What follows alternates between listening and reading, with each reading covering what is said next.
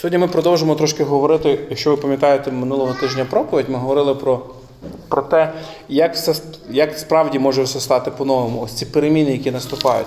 Не календарні, Новий рік і все по-новому. Переміни, які наступають в зв'язку з очищенням, з усвідомленням, з обновленням вашого розуму, як пише апостол Павло в Єфесянах. Скидаючи стару, оновлюючи розум, вдягаємо нову одежу. Не можеш стати новою людиною без глибокого покаяння, без усвідомлення своєї сутності, без роботи Духа Святого. Це неможливо. Друге Коринтян, третій розділ, сімнадцятий-вісімнадцятий вірш. Господь же то Дух, а де Дух Господній, там воля.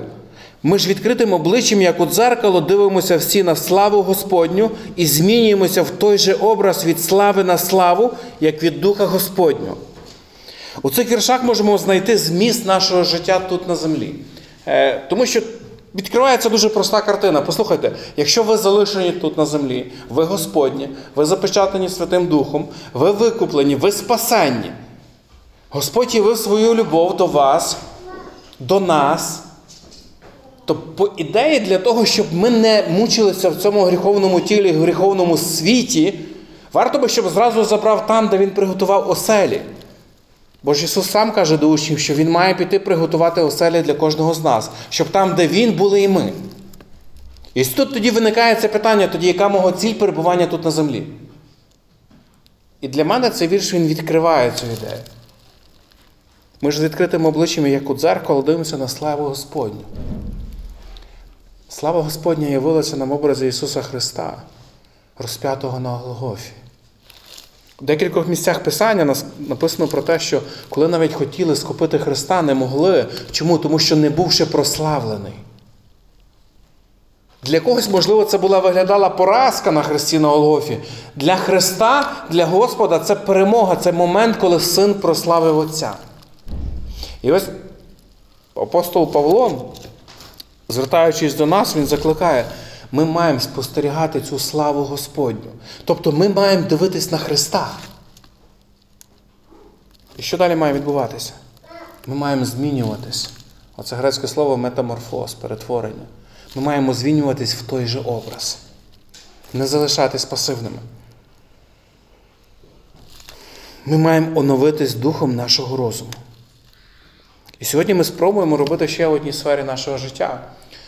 На ілюстрації, яка записана в Євангелії від Матвія, восьмий розділ, п'ятий-десятий вірші. Я прошу зараз відкривати Писання. Хто не має, там на столику є Євангелії, є Біблії. Важливо, щоб ми мали це в руках, могли тримати, могли бачити, могли читати. Це те, що дуже, дуже допомагати нам буде насправді. Євангелія від Матвія, восьмий розділ, з п'ятого по десятий вірш. А коли він до Капернауму ввійшов, то до нього наблизився сотник та й благати зачав його, кажучи, «Господи мій, слуга лежить удома розслаблений і тяжко страждає». Він говорить йому, «Я прийду і оздоровлю його».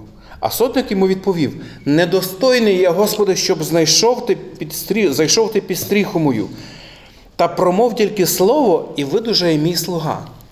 Бо, люд, бо я і людина підвладна, і вояків під собою я маю. І одному кажу, піди, то йде він, а тому прийди, і він приходить, або рабові своєму зроби те, і він робить. Почувши таке, Ісус здивувався і промовив до тих, хто йшов слід за ним. По правді кажу вам, навіть серед Ізраїлю я не знайшов був такої великої віри. Військовий сотник – досить поважна людина, котра відповідала фактично за порядок у війську, за бойовий дух. Не, ну, його завдання не входило бути, знаєте, таким універсальним солдатом, що перший побіг, всіх переміг, дуже сильний, швидко скаче. Абсолютно ні. Армія, римська армія налічувала приблизно шість тисяч чоловік, які поділені були на шістдесят сотень. І оцей сотник під собою, він мав буквально сто чоловік, але у всьому війську він відповідав за порядок всього війська. Фактично це душа, совість, головний мотиватор, освічена людина. Людина не бідна, людина, яка має певну владу і повноваження, даровані римським імператором. І ось він приходить до нього і просить, В грецькій мові цікаве визначення, тому що він, він просить за дитину. Він каже «моя дитина», він не каже «мій син» чи, чи, чи «моя донька», «моя дитина». І, і коментарі, вони більш схиляються до того, що, можливо, це просто дитина-слуга, не просто навіть слуга. І він просить, щоб ти прийшов, щоб Ісус його зцілив. Ісус приблизно відповідає, ну, воно теж звучить з грецької мови більше як питання, чи ти хочеш, щоб я прийшов до тебе і зцілив? На що відповідає цей чоловік, достатньо твого слова?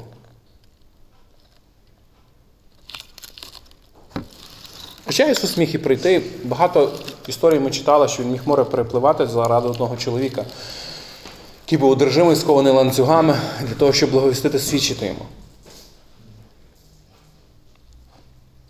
Чули колись такий вираз, що наша слава йде попереду нас, а не з нами.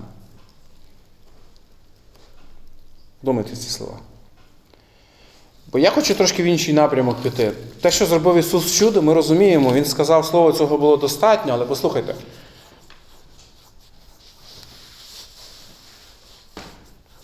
Сотник відправився в далеку дорогу, фактично за свого слугу, малого хлопчика. Він говорить з Христом і просить того, щоб ти його, він його зцілив і зцілив своїм словом. І в мене виникає питання. А звідки Ісус, сотник знав про Христа? Подумайте. Римлян, військовий, заможній досить, впливовий.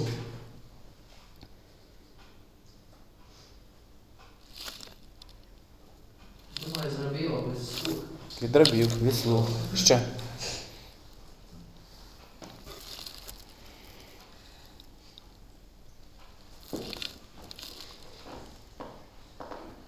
не знав, що слуги. Uh-huh. Часто слуги це були євреї, брали uh-huh. майже в рабстві. Uh-huh. Можливо, навіть цей хлопчик слуга був євреєм. Ну він каже, достатньо просто твого слова.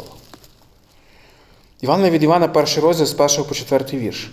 Послухайте. «Споконвіку було слово, і слово було в Бога, і Бог було слово, воно було в Бога споконвіку. Усе через нього повстало, ніщо, що повстало, не повстало без нього, і життя було в нім, життя було світлом для людей». Про кого це вірші? чотирнадцятий вірш говорить, що слово стало тілом, про Ісуса Христа. Він народився, прийшов в цей світ. Як це слово, послухайте, через яке все повстало. Нічого не було спочатку. Як можна це уявити? Важко сказати. Все рівно, коли ми навіть говоримо про нічого, ми щось уявляємо. Нічого не було. Як нічого? Ну, просто було темрява. Ну, темрява – це вже щось. Але написано, на початку було ось це слово. І це слово є Христос. Буття, перший розділ, з першого по третій вірш. На початку Бог створив небо і землю. А земля була пуста і порожня. І темрява була над безоднею, Дух Божий ширяв над поверхнею води. І сказав Бог, хай станеться світло, і сталося що? І сталося світло. Знову ця ілюстрація, коли Бог творить, написано слово, Він сказав. Що ви відчуваєте зараз по відношенню до Христа і до Його слова? Наскільки воно важить? Достатньо одного слова, щоб сталося світло. Достатньо одного слова, щоб земля прородила і не виросли дерева, вся зелень, вся трава, щоб сонце зійшло. Ось яке слово Господнє, ось яке слово Боже. І знаєте, що мене здивувало в цьому всьому? Можливо, ви не повірите, але я просто був здивований. Що я переконаний, що цей сотник не читав Євангелію від Івана, і цей сотник не читав Буття. Розумієте? Бо коли ми читаємо, ми вже настільки приїлися, ну Ісус Слово, Ісус сказав, Він ж Бог, Він міг, Він Бог. Це правильно, але послухайте, цей сотник не читав Євангелію від Івана. Хоча по тій причині, що вона ще не була написана.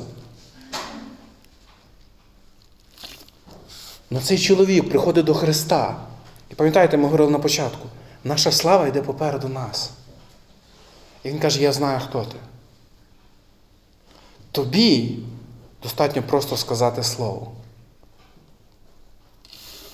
І це станеться. Тому що та слава, яка йшла про Христа, це те, що Христос – людина слова. Я задав питання просто до себе, і це, можливо, питання буде до кожного з нас. Як люди бачать мене? Як люди бачать нас? Цікаво, кажуть, що ми живемо в час, коли слово нічого не важить.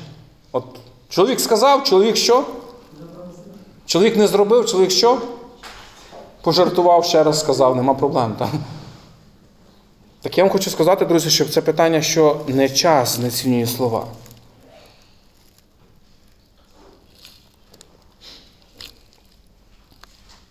Те, що ми говоримо, воно виходить з нашого серця. Ми зараз будемо читати про це Писання.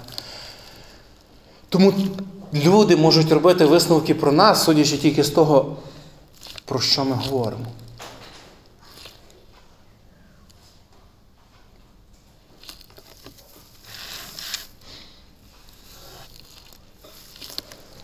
Як часто в своєму житті ми обіцяємо, а не виконуємо. Подумайте. Добре, я передзвоню, не передзвонив. Я прийду, не прийшов. Коли ми робимо це з нашими малими дітками, яких виховуємо, то ми їх просто навчаємо одної простої речі, друзі. І нам треба це пам'ятати, приємно чи неприємно чути. Ми навчаємо наших дітей, що ми обманщики. Це правда.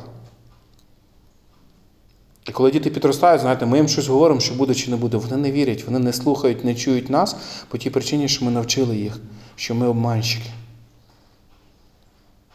Інколи, коли ми гарячкуємо, можемо говорити слова, за які потім можемо каятися, але ми їх сказали. Або не обдумувати, або думати, що це несерйозно, наприклад, більше ніколи не підеш гуляти. Ну, серйозно? Взагалі? Ніколи ваша дитина піде гуляти? Ну, ви хоч себе чуєте зі сторони? Ну, ми це робимо.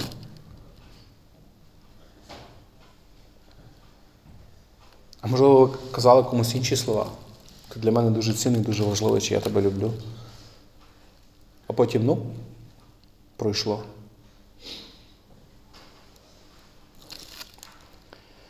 Єфесян четвертий розділ, двадцять дев'ятий вірш. Нехай жодне слово гниле не виходить із уст ваших, але тільки таке, що добре на потрібне збудування, щоб воно подавало благодать тим, хто чує. Ну, сьогодні багато питань, можливо, не без відповіді, це риторичні питання, але це питання, ну, я задаю собі, і, можливо, кожному з нас варто задавати собі ці питання. Наприклад, чи думає про те, коли я говорю, які наслідки в життя людей принесуть мої слова? Просте питання. Те, що ми читаємо Єфесян, нехай жодне гниле слово. Що таке гниле? Смердюче. Смердюче ще. Не встидайтесь, можете говорити відверто. Бридки. Те, що вже розкладається. Так. Бувало таке, що там в кульку яблука, ви руку запихаєте, і там щось таке чвак. У мене питання, а вам ще хочеться взяти з того слова яблука, з того кулька яблука, чи вже ні, чи ви вже в другий кульок підете? Ви розумієте, що ви можете помити навіть якісь яблука, ще щось, але воно вже нічого. Навіть якщо цілий пакет яблук буде добрий, але одне попадеться, то воно має ось цю властивість, що воно запалює інші. Чи це картопля, чи це морква, чи це буряк, чи це виноград, будь-що. І цікава ілюстрація, нехай жодне гниле слово. Ось ми можемо сказати двадцять слів, тридцять, сто слів. І добирати, вибирати ці слова. І серед них попадається одне. Як Писання дає опис ось такий гниле, а гниле це не просто, що воно само по собі не потрібне. Воно запалює все інше. Воно інфікує все інше. То все, що ми говоримо, може не мати жодного змісту. Або гірше того, воно може руйнувати. Тому апостол, він просто вживає цей термін, каже, послухайте, на збудування.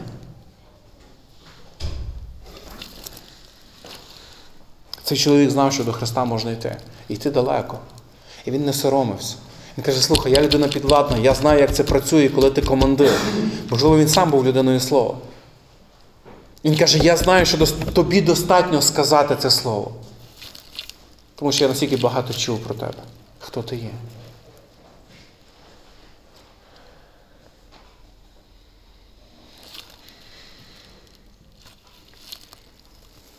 Воно, здається, складається з таких дрібниць, але послухайте, ці дрібниці, вони, вони мають дуже важливе значення в нашому житті.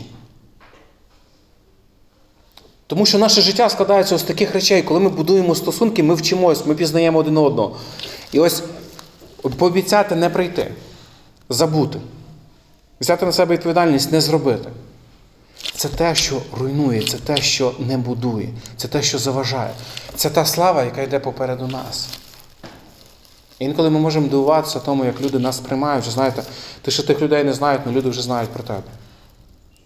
І ти можеш дивуватися, звідки воно є. Як воно так сталося?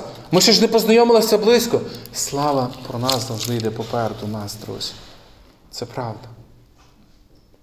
І тому нам треба вчитися просто мати ось цей час перед тим, як щось сказати, щоб ми могли зупинитись, подумати. І ми далі будемо говорити, в якому контексті про це думати. Але наскільки важливо зважати на слова.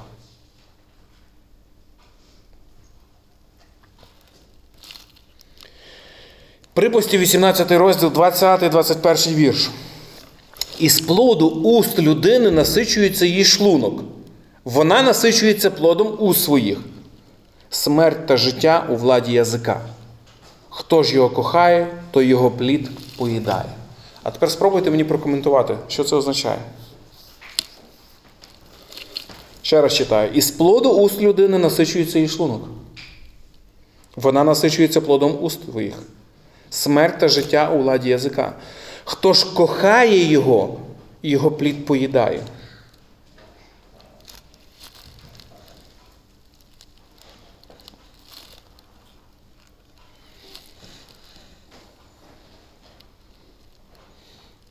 Є в нас теологи, які можуть роз'яснити.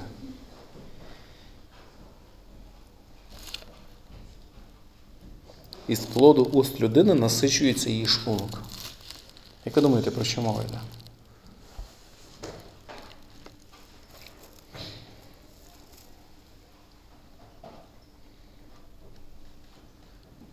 Приповісті, вони не зовсім легкі. Цікаві алегорії мудрий цар Соломон використовує. Ну, давайте спробуємо по словах. «Із плоду уст людини». Що таке плід уст людини? Слова. Ще. Ефект тих слів. Ще. Вплив. Ще. Настрій. Добре. Насиджується її шлунок. Спробуйте поєднати. Сита робиться. Сита робиться. Тобто поговорив, став ситий. Класно. Мені здається, при цій дієті поправлятись не будеш. Це початкова кінцева стадія. Угу.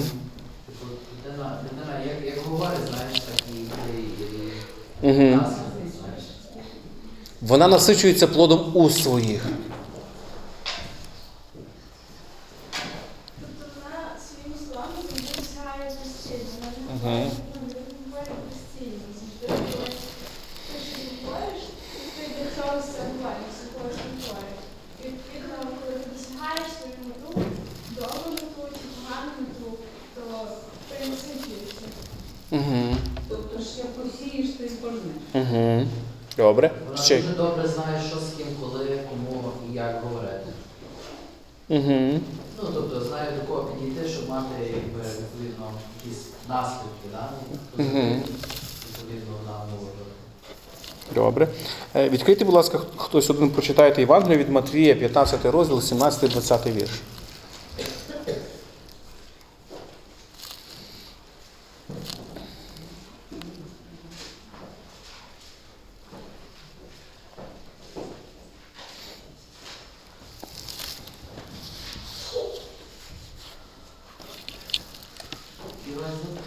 Матвія п'ятнадцятий розділ, сімнадцятий двадцятий вірш.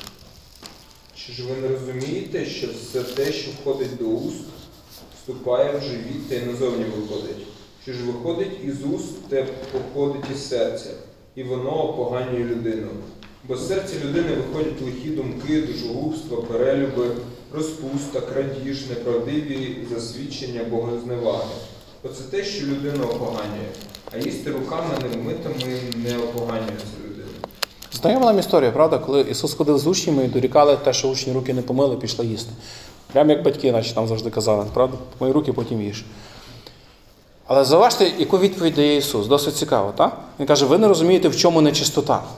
І згідно цього тексту, в чому нечистота справжня?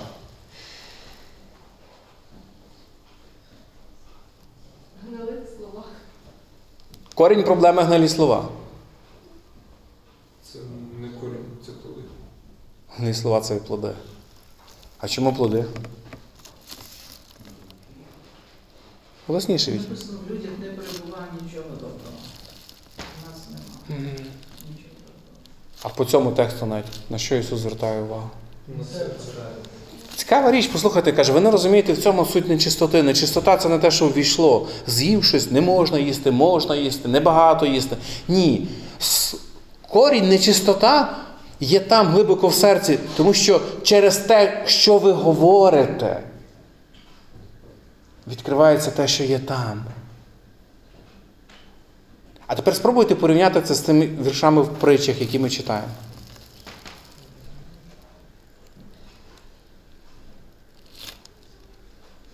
Із плоду уст людина насичується. І шлунок Єву. Вона насичується плодом уст своїх. Плід уст – це те, ким ти є. Плід уст – це ті слова, які виходять з твого серця, ті бажання, які там є. І, знаєш, моє послання сьогодні полягає не в тому, що треба просто задуматись реально, про що я говорю. Якщо апостол Павло закликає мене, що те, що я говорю, має будувати зараз церкву, то мені просто треба сісти і подумати, М, що потрібно для Давида, що потрібно для Максима, для Віті. М. І те є в тому цього послання, що, послухай, якщо я бачу зараз, що те, що виходить з моїх уст, воно не будує, якщо в моєму житті є присутній обман. Але якщо говорити серйозно, друзі, передзвоню, не передзвонив, це обман. Немає середи. Погоджуєтесь? Прийду і не прийшов. Ну, у нас є хороше пояснення, воно на сто відсотків для віруючих, воно підходить. Забув. Я ж тоді не винуватий, я якийсь всередині мене забув. Тож не я. Я забув, просто забув. От він є і все. Поки я його не позбавлюсь, вилітає з голови. З людьми, які говорять ось часто слово «забув», «забув», завжди бажання поговорити трошки про е, квиток на поїзд. Ще щось. Ну, там, де ціну платиш, розумієте? Як часто там забуваєш? Ну, якщо людина систематично забуває, там за останніх шість поїздок п'ять разів запізнився на поїзд, бо забув, ну це серйозно. Ну, може лікуватися, але бо дійсно може якийсь забув живе в людей. Ну вибач, там, де людина платить гроші, і вона завжди це пам'ятає, вона приходить вчасно.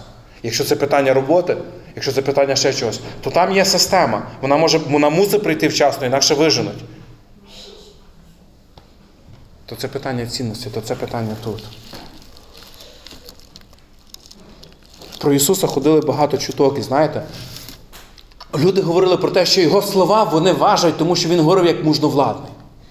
І навіть оцей сотник, почувши про Христа, він каже, я знаю, хто ти є. Що люди скажуть про мене? І те, що люди скажуть про мене, має навернути мене до Євангелія. Тому що, послухай, якщо люди говорять про мене, що я не є та людина, то сама по собі я нею не стану. Я не зможу. Тому що, пам'ятаєте, минула проповідь, те, що ми говорили, Єфесян четвертий розділ, двадцять третій вірш, починаючи і далі.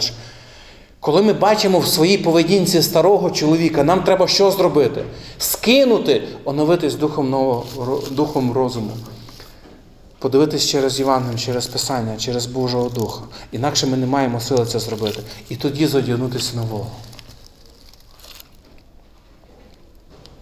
Коли я ну, думав про цю проповідь, я в першу чергу зразу згадав весь список домашніх своїх справ, що я коли кран міняв, коли я це робив, коли сифон поміняв. В кожного з нас є ось такий список. І чомусь мені здається, що вдома цей список найдовший. Погоджуєтесь? Бо є ще один, хтось живе в нас, нема часу називається. Я забув, є нема часу. Або пізніше. І ось те, що вдома ми обіцяли своїм дружинам, чоловікам, дітям, ми відкладаємо ще в довший список. Ну вони мають зрозуміти, ми ж а воно не є добре. Тому що, знову ж таки, вертаємося до того, чого ми навчаємо наших дітей. Чого ми навчаємо наших близьких.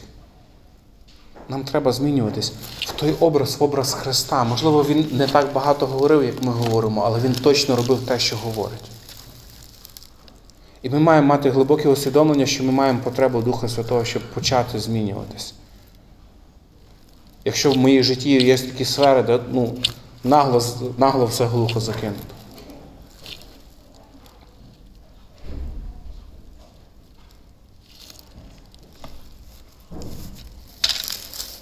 Свій час навіть не давали обітниці Богу, пам'ятаєте? Подумайте про це. Кожен з нас. В якійсь мірі. І що трапилось? Навіть коли ми говоримо про вчасний прихід на богослужіння, можливо, воно не так суттєво, але послухайте, якщо ми домовилися з Христом, що о другій годині ми тут будемо, ми хочемо, щоб Він був з нами і починав. То, може, давайте скажемо, Ісус, ти прийди, постав чайник, а я через п'ятнадцять-двадцять підійду. Ну, може, неприємно звучить, друзі, я не хочу, щоб ви рухали з почуттям провини, це нічого не змінить, повірте. Просто це ілюстрація образу, які мені краще допомагають розуміти ну, мою поведінку, моє ставлення. Тому що ця ілюстрація, вона ну, для мене теж важлива. Я можу запізнюватися в інші місця, але у церкві я не запізнююсь, наприклад. Так? Але ж інші місця це теж важливо. Ми маємо з вами зростати в цілісних людей. Нам треба практично вчитися. Добре. Тепер давайте трошки до практики. Коли ми говоримо практично вчитися, як ми можемо це застосовувати? Що нам потрібно, який ресурс для того, щоб практично ми могли змінювати своє життя? Щоб на образ Христа дійсно наші слова відповідали тому, хто ми є, що ми робимо. Які у вас будуть ідеї, церкви?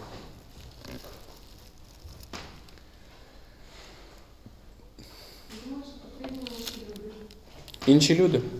Це хороший ресурс. Це необхідно любов. Чуєте? Якщо вам потрібна інша людина, яка буде мотивувати вас, нагадувати вам про вчасність, ще щось, про читання, писання. Я знаю, що багато людей так об'єднуються. Вдвоє-троє домовляються в час, коли вони моляться, коли вони читають писання. Це класний інструмент. Він називається церква. Так Бог задумав. А церква – це і тіло. А тіло – це коли члени цього тіла, вони служать один одному. Тому це той ресурс, який ми маємо. Ми вже його маємо. Бог не задумав християнське життя як аскетичне життя, що ти сам по собі від цього достатньо.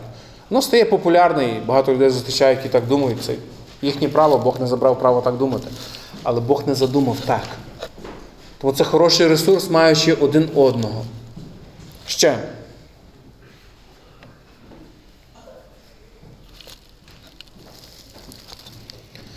Щоб ми з вами могли ставати людьми слова, так як Бог задумав. Які ресурси нам для цього потрібні? Приклад. Приклад шість. Дружіть з хорошими людьми. Це правда, до речі. Тому що є люди, від яких я навчаюсь багато речей. Так, як вони живуть, так, як вони думають, коли їхні слова відповідають тому, про що вони говорять. Ще. Почати цінувати з тим, з ким буваєш. Знаєш, ти, якщо там, ти бачиш якоїсь людину впливову, яка може тобі щось дати, і ти відповідати, скоріше всього це використаєш, тому що це тебе цінно. А людям, знаєш, ти можеш які ти цінуєш, ти можеш говорити, що хочеш, і тому ну, варто вчитись починувати. А як? Як вчитись цінувати? Зрозуміти, що те, що ти обіцяєш людям, це мову. Зрозуміти те, що обіцяєш людям, обіцяєш Богу. Але сам як цінувати тих людей, яким ти обіцяєш?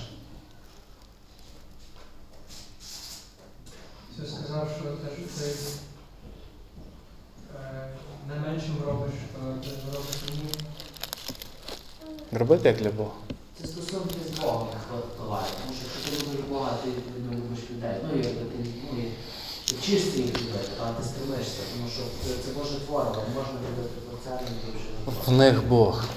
Те ж саме Євангеліє від Матвія, де Ісус каже, що буде час, де будуть люди поділені наліво, одні направо. А наліво підуть ті, хто коли ви бачили, що я що?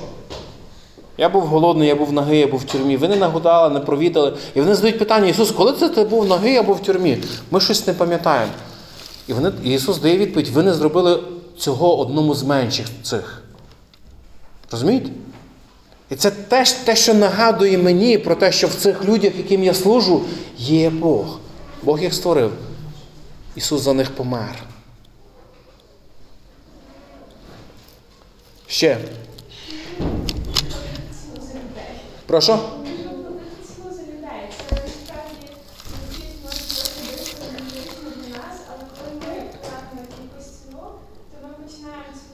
Коли ми знаємо, що ми призначаємо зустрічі під час, коли ми могли б на годину довше поспати, або відпочити, або почитати, або зайнятися з людиною своїм хобі, то ця зустріч вже стає для нас ціною, тому що ми вклали щось, так? Тому що ми вклали. Коли ми купуємо іншу людину каву, або ну, і ми в такі критичні моменти, що для нас цінна, і ми починаємо ділитися з цими людьми, тоді ці люди вже автоматично стають для нас ціною. Так, сто відсотків. Ну, ми не можемо їх практично помирати за них, так, за інших людей, але ми можемо помирати, ділячись своїми цінностями. Так. Ще одну річ, яку я для себе записав, і для мене досить важливо, це те, що в тридцять п'ятому псалмі, десятому вірші Давид описує, що в тебе джерело життя, в твоїм світлі побачимо світло. Як на мене, проблемою часто є те, що я намагаюся вирішити швидко ситуацію, або придумати якийсь план спасіння, або вирішення будь-якої ситуації, без усвідомлення того, що зараз робить Бог. І, і для цього, щоб не попадати в ось, ось такі ситуації, я думаю, варто просто мати час, вчитись, мати час перед тим, як дати відповідь, запитати Бога. Подумай про це. Про будь-яку ситуацію. Я згадую зараз, ну, у нас трошки вже брак часу, не хочеться цитувати всю книгу Неємії. Але один з уривків, де Неємія, чашник царя, дізнається про те, що його народ перебуває в важких дуже обставинах. Єрусалим місто зруйноване, стіни немає. Він приходить служити своєму царю. Язичник. Тож, про що мова? І ось цей цар бачить, що лице Неємії сумне. Він питає, що трапилось. Знаєте, там, там що написано? Там написано те, що звернувся Неємія до Господа перше, ніж дати відповідь царю. І воно так на мене трошки виглядало, ось стою перед царем, цар, цар питає, скажи, що трапилось. А я, хвилинку уваги. Тому що справжній цар там. І після цього Неємія говорить з царем, і цар благословляє, дає їй матеріали, дає їй армію, все, що необхідно для того, щоб відновилася стіна і місто Єрусалим. Тому мені особисто, я думаю, що нам треба навчатися в світлі Божому шукати світло, вихід з будь-якої ситуації. Тому що Божі слова, вони незмінні, Боже рішення, воно незмінне. Воно може досягати істини. Нам не треба вчитись самим вирішувати купу, купу різних проблем, які трапляються з нами. Нам треба вчитись переключатись на Господа і питати в Нього. І ще одна річ, яка для мене теж досить важлива, це Філіп'ян, другий розділ з першого по п'ятий вірш. Я швиденько зачитаю зараз цей уривок. Отож, коли в Христі яка заохота, коли яка потіха, любов, коли яка спільнота духа, коли яке серце та милосердя, то доповніть радість мою, щоб думали ви одне й те, щоб мали таку саму любов, одну згоду і один розум. Конкретно до помісної церкви оптимальний варіант. Тобто ми маємо мати одну згоду, одну любов, один розум. Куди ми рухаємося, хто ми є, як тіло Христа. Не робіть нічого підступом або щванливістю, але в покорі майте один одного за більшого від себе. Нехай кожен дбає не про своє, але кожен про інших. Нехай у вас будуть ті самі думки, що у Христі Ісусі. І ось ну, послання полягає в чому? Що якщо я хочу говорити слова, які говорить Христос, мені треба думати, як Христос. Нехай у вас будуть ті ж самі думки, як в Христі Ісусі. Тому знову ми повертаємося до того, друзі, що нам треба знаходити час для того, щоб шукати волі Божої, волі Христа. І ми могли передавати Його побажання чи Його волю, а не просто свою. Ось ідея сьогоднішнього послання.